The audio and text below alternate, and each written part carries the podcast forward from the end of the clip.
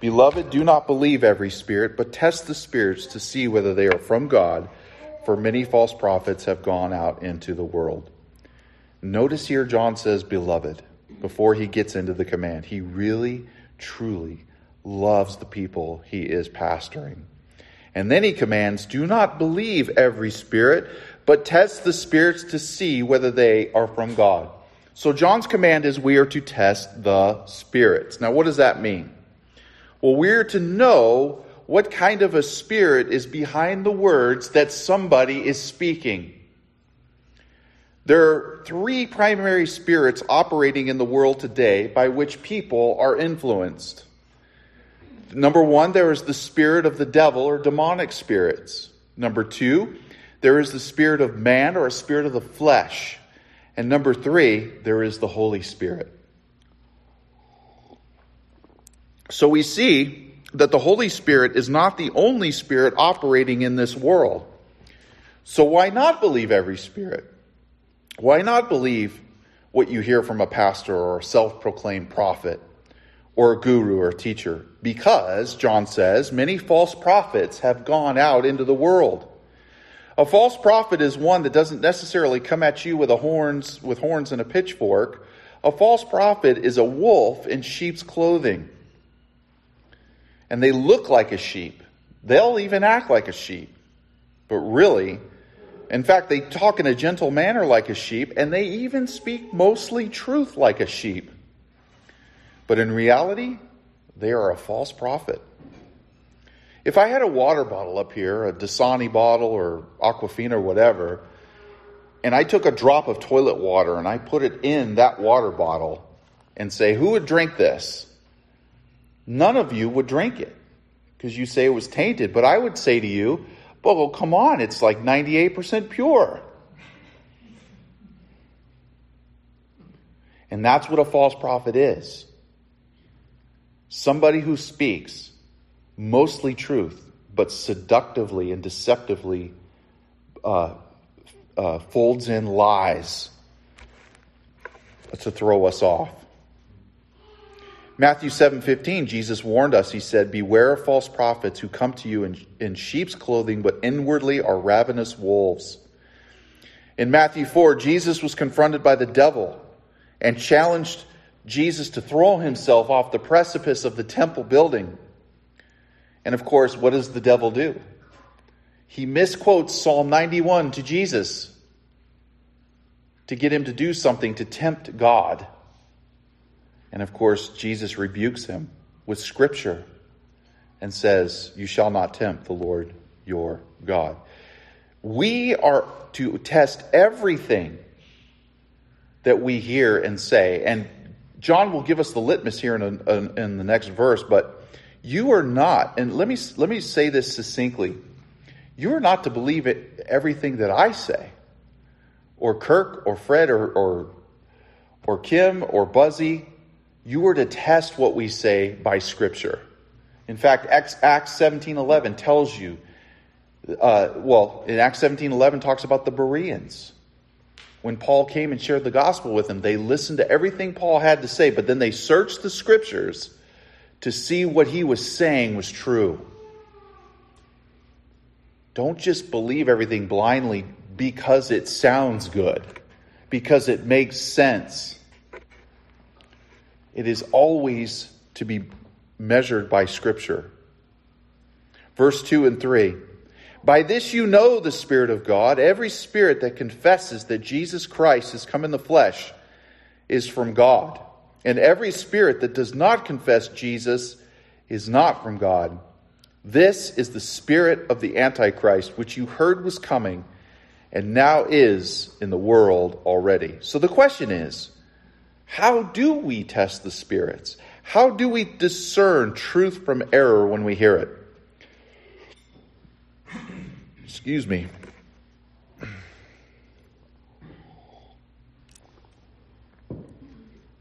It's a simply profound answer. How do we do it? You know the Spirit of God, that every spirit that confesses that Jesus Christ has come in the flesh is of God. Now, why is John making a point of this? There was a sect of people in John's day called the Gnostics. which is the, uh, comes from the Greek word gnosko, which means to know or to have knowledge. The Gnostics were those who saw the material world ultimately as evil and sought to disconnect from it in every single way. So there were philosophers who taught that they, these philosophers, they thought that they had the corner on the market in terms of truth. Their knowledge was called esoteric knowledge, or knowledge that can only be gained from themselves. Special knowledge, if you will. And they believed it was impossible for Jesus, God, to take up human flesh because in their minds, flesh was evil. How could God become a man in their minds?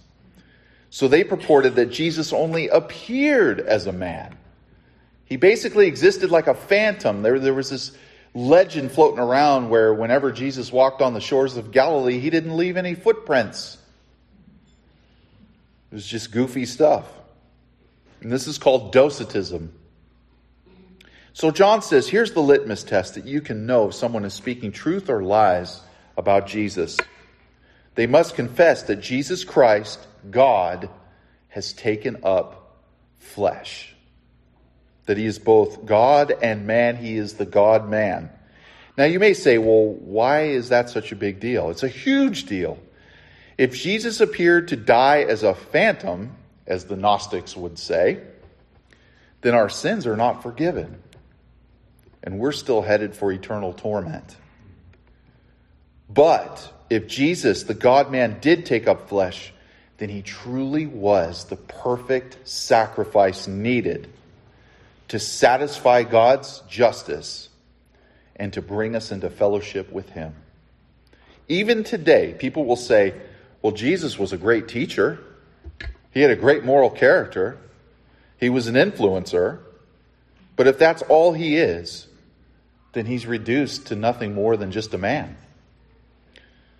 Uh, great teaching is not going to save us from God's wrath. Good moral character doesn't save us. Only a sacrifice for sin will save us. And that's John's point when Jesus is just being reduced to a man. In fact, it says in Hebrews 10:5, therefore, when he came into the world, he said, Sacrifice and offering you did not desire, but a body you have prepared for me. In burnt offerings and sacrifices for sin you had no pleasure. Then I said, Behold, I come. In the volume of the book it is written of me. It says in 2 John 7 For many deceivers have gone out into the world, those who do not confess the coming of Jesus Christ in the flesh. Such a one is a deceiver and an antichrist. I mean, people speak for God all the time. You ever notice that? They tell us what he's like, what he's not like. They tell us how he acts, what he does, what he doesn't do. They tell us uh, how he behaves. I mean, all kinds of stuff we hear out there. There are even people that say, well, God said this, or Thus saith the Lord. God told me. You ever heard that one? God told me that if God told me that if you keep going through relationship after relationship or job after job, you will find the right one. God think God told me that he thinks you have the right to have sexual freedom in your relationships. After all, God wants you to be happy. He wants you to have pleasure. He doesn't want to hold you back. You know, God told me it's okay to cheat on your taxes a little. After all, the government takes way more than what they should. And after all, you deserve it. God will bless it. Thus saith the Lord, that it's okay to have a few extra drinks. You know, you've been working hard, you've been under a lot of stress lately, and the Lord made alcohol so that you could relax as much as you want. After all, Martin Luther made beer. I'm not against alcohol. You know, you're feeling pretty down lately. There's three cartons of Haagen-Dazs ice cream in the freezer. I think the Lord says you just need to just plow through those bad boys. Because you know, it'll make you feel so good. And yet, John says that is precisely the spirit of the Antichrist. That is a false prophet. The spirit of Antichrist makes everything about you and your desires and your pleasures. But the Holy Spirit makes everything about Jesus, about his desires and his pleasure. God is not made for us, we are made for him. The spirit of Antichrist will always contradict the Word of God, per that list I just described. There is no perfect job or relationship, but there is peace with God, with, with what God has given you. As it says in 1 Timothy 6 6, 6 6, but godliness with contentment is great gain. No, you're not free to sleep with whomever you want without consequence. As it says in Hebrews 13 4, let marriage be held in, in honor among all, and let the marriage bed be undefiled, for God will judge the sexually immoral and the adulterous. No, it's not okay to cheat on your taxes without consequence. Jesus said, in Mark 12, 17, render to Caesar the things that are Caesar's and to God the things that are God's. And on and on it goes. And this word confess here is the Greek word homologeo. I'm not a scholar, so I don't know.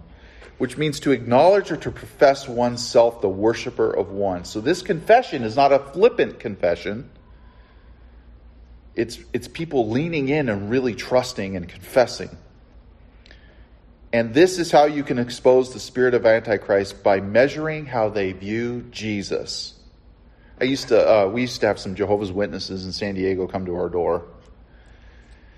And, you know, we would get into the standard discussion about the 144,000 and, you know, and all of that. And, but, you know, I, I found that I got nowhere with them.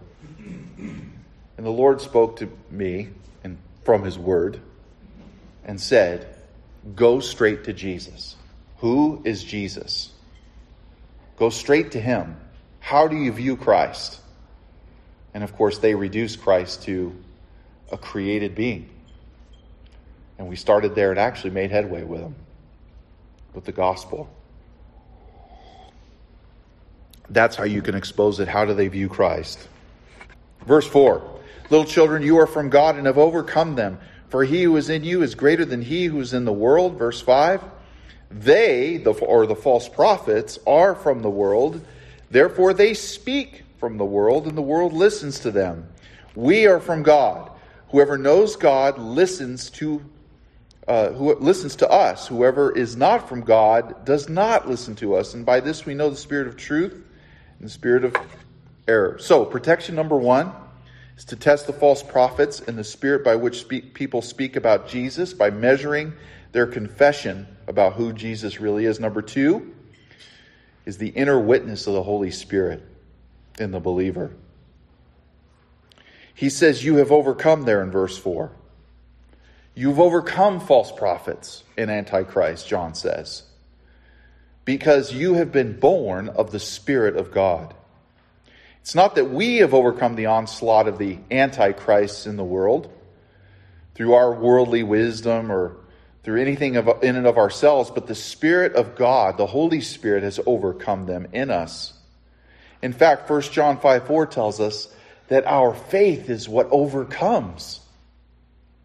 How are you an overcomer? By putting your faith in Jesus. Well, why? For he who is in you is greater than he who is in the world. There is absolutely no reason why a born again believer is to ever to be deceived by a false prophet or to ever be drawn into what is false because greater is he that is in you than he that is in the world. He is truth. He doesn't just speak truth, he is truth. A born, born again believer knows truth from error based on the inner working of the Holy Spirit. Now, the believer may stray, but it's not because he or she doesn't know the truth. We do know the truth. It's interesting. I found this article on Vox.com. It says next time you're wandering through a vast parking lot looking for your car, there's a weird strategy you can try. Hold your remote unlocking device up over your head or near your head. And it might sound crazy, but this will actually extend your device's range. Perhaps causing your car to light up, letting you more easily find it. Holding the device up to your head means that its its signal, the electromagnetic, uh, electromagnetic waves of, of a particular frequency, passes through a large number of water molecules contained in your brain. And as these waves pass through, they pull all the po- positive charges present into the water, the hydrogen ions, in one direction, and the negative charges, the oxygen ions, in the other. And so, what in an effect you have is you got these protons being pulled upward, and then downward, then upward, then downward, because of the oscillating electric field there. And this was this was done uh, in an experiment by some physicists to confirm this. That means they're behaving like a radio antenna as they go up and down. So if you hold your, I, again, I, I don't know if this is going to work. I'm going to try it because our truck fob doesn't seem to be working right. If you hold it near your head, you might be able to find your car. Anyway, why do I say that? Because in the same way, the Holy Spirit is, is like our key fob. The more we're in tune with Him, the more easily we can find truth. He's the homing beacon to truth and leads us into truth. And in verse 5, he says they're these guys, these false prophets, they're not of the world. Because they're offspring of the world. They're born into sin. They have the same values, ideas, philosophy, wisdom that comes from the world and its system. The world is at odds with God. They avoid the wisdom of God. They steer clear of repentance and faith in Jesus. They don't want to have anything to do with it. They avoid the necessity of being born again. They're contrary to one another. They're like oil and water. 1 John 2:16 tells us to avoid loving the world. They have a spirituality but it's rooted in lies. And that's why the world listens to these false prophets because they're the same. It's like they're positive spiritual pep talks but they avoid truth.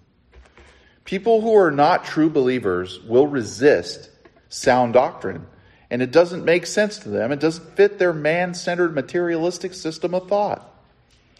In fact, it says in 1 Corinthians 2:14, the natural person does not accept the things of the spirit of God, for they are foolishness to him, and he's not able to understand them because they are spiritually discerned. So those who are born again by the Holy Spirit listens and receives the apostles' doctrine. Now, is John being a little arrogant here? They, they will listen to us. No, I don't think so.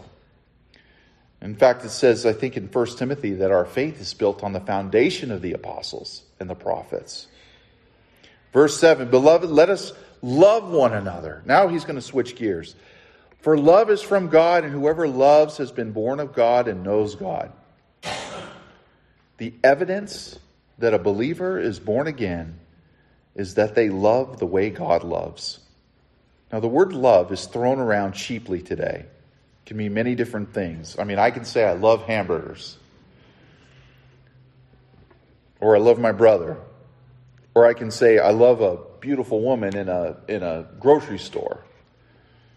But that's on a superficial, lustful, emotional level. God's love's different. It's unconditional. It's the very extent of his nature. It's sacrificial.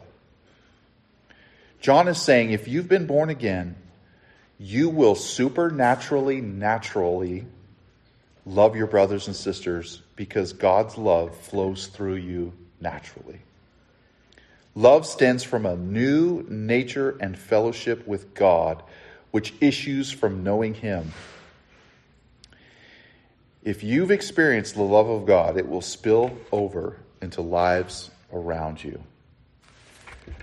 Think of it this way a navigator depends on a compass to help him determine his course. But why a compass? Because it shows him his directions. And why does the compass point north? Because it is so constituted that it responds to the magnetic field of the earth that is part of the earth's makeup. The compass is responsive to the nature of the earth. So with Christian love.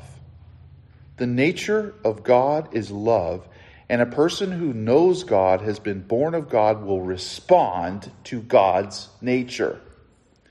As a compass naturally points north, the believer will naturally practice love because love is the very nature of God. This love will not be a forced response, it will be a natural response. A believer's love for his brothers and sisters will be proof of his sonship and fellowship with God. When you experience the unconditional love of God, you begin to love others, not out of obligation, but out of a sense of his love for other people. This kind of love loves others at the expense of yourself. It doesn't act out of gaining something because the believer has already gained Christ. There's nothing more to gain. You have everything in Him. Verse 8 Anyone who does not love does not know God because God is love. And here the opposite is true.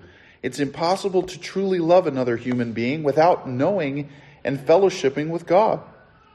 Verse 9 And this is love. And now he's going to tell us why, this whole thing. Why? In this, the love of God was made manifest among us, that God sent his only Son into the world that we might live through him.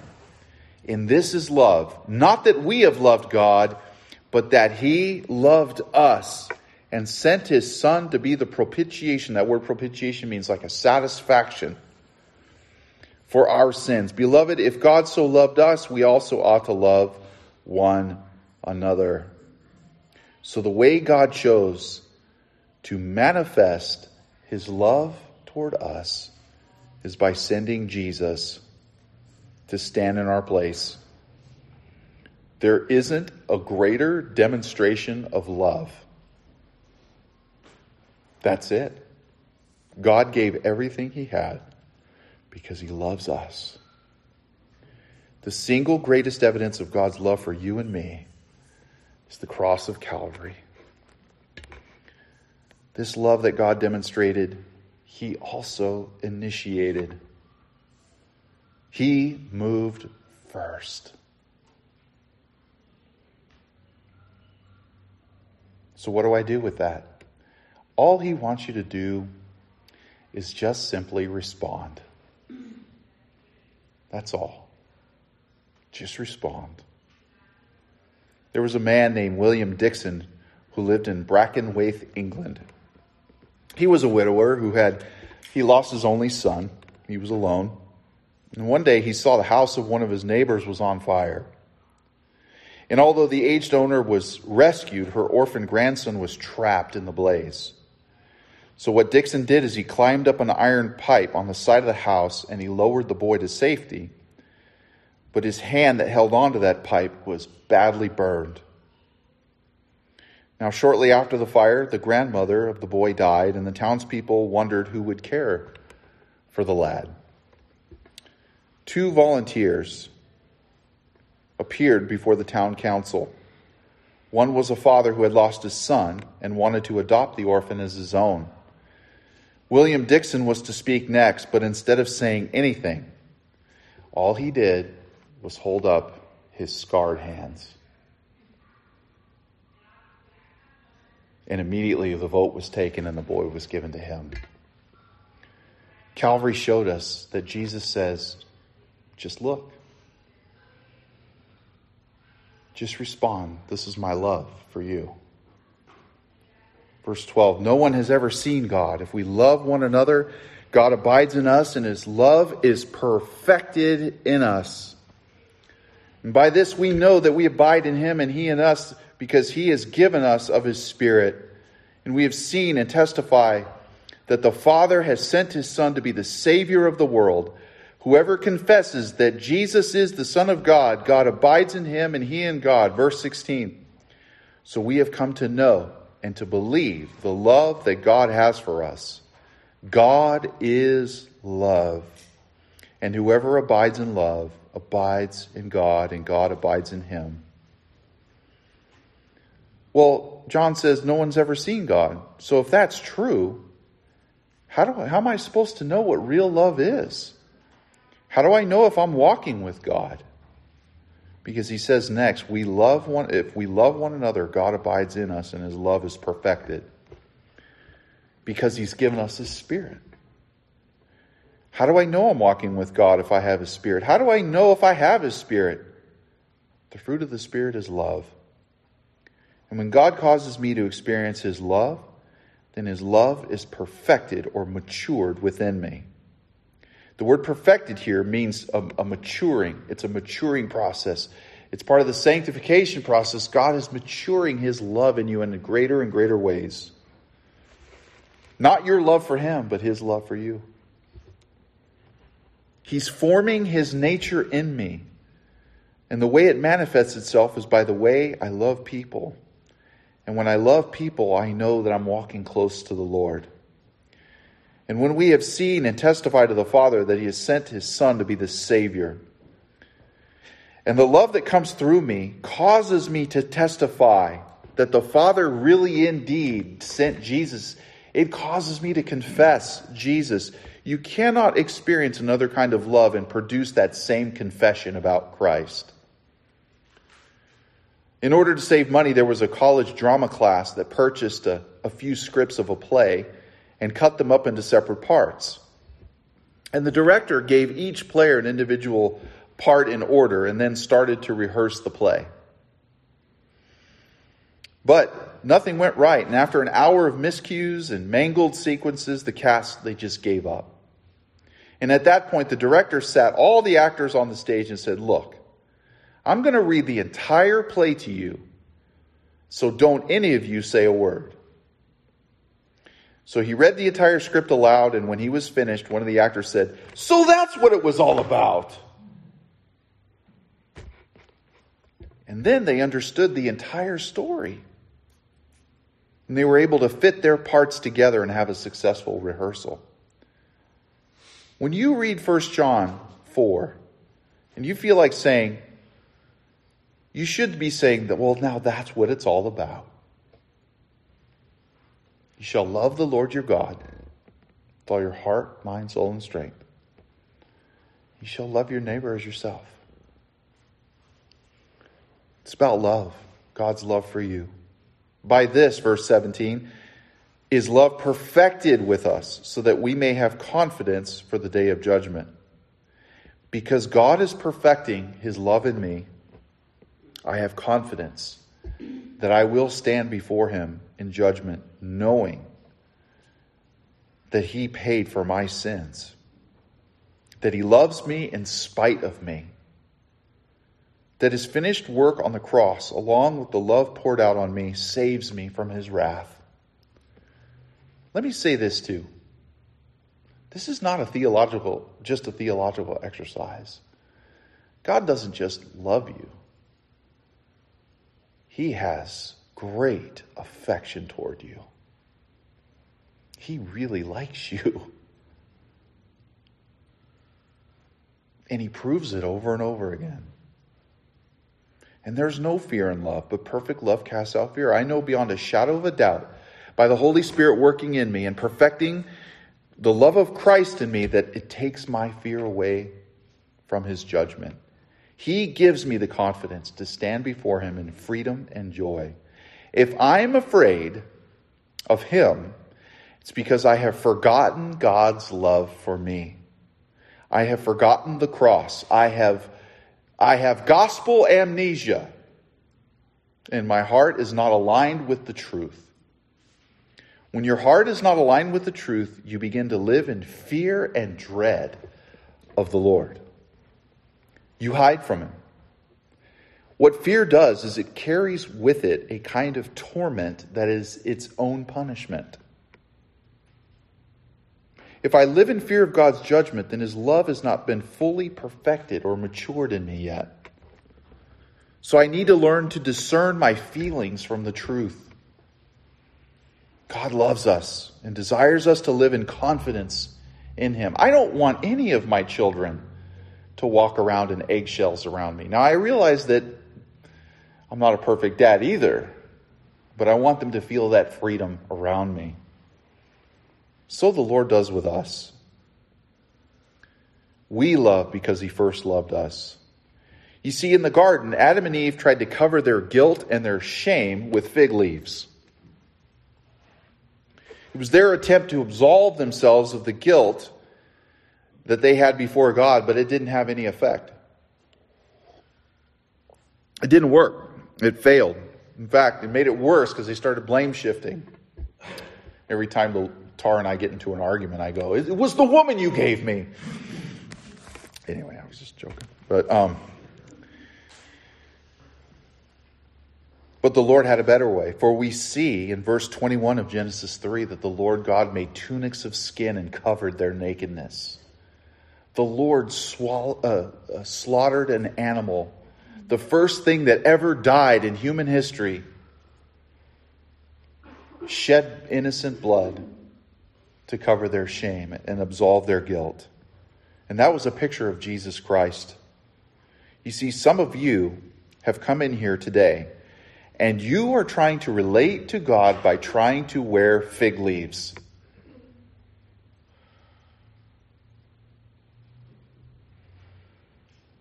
And yet it does not remove what you are trying to be free of. Jesus provided a better way. If you want to revolutionize your walk with God, read the book of Hebrews. Jesus is the better Melchizedek. Jesus is the better tabernacle. Jesus is the better sacrifice. Jesus is the better mediator.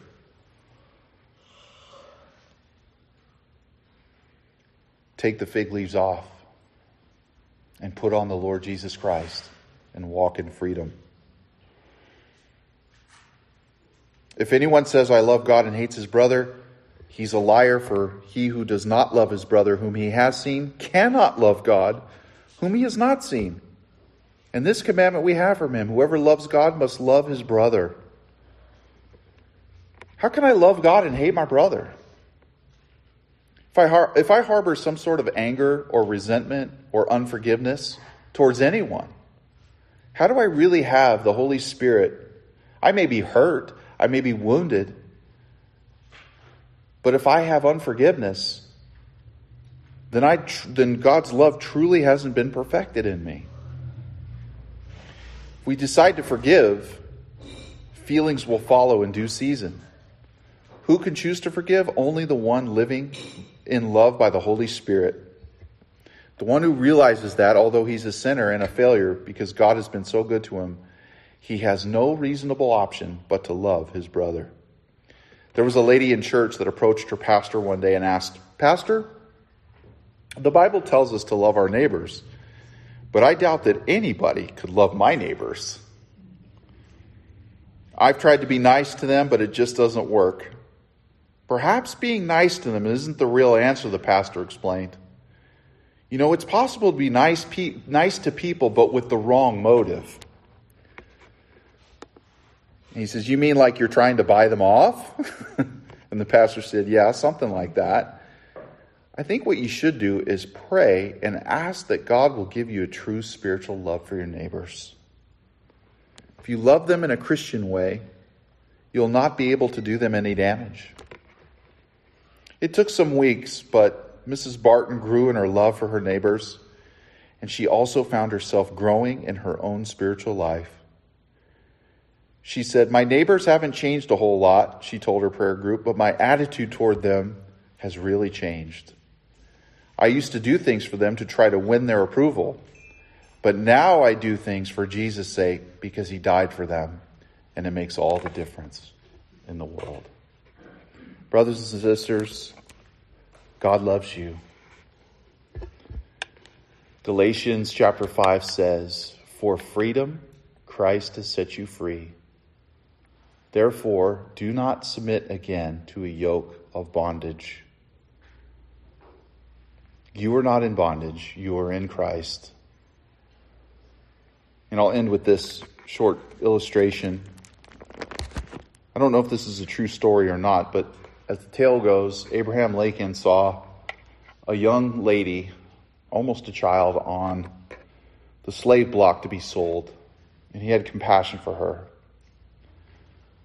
He looked upon her and she saw how just miserable she was. And he purchased her. And then after it was over, he said, You know, you're free now. Go and live your life. And she said, So you were the one that purchased me? She, he said, Yes. Now you can do anything you want. And she said, Good. What I want is to go with you. Jesus loves you so much. He shed his blood for you. And he brought you into his fold. Walk in that freedom today. Let's pray.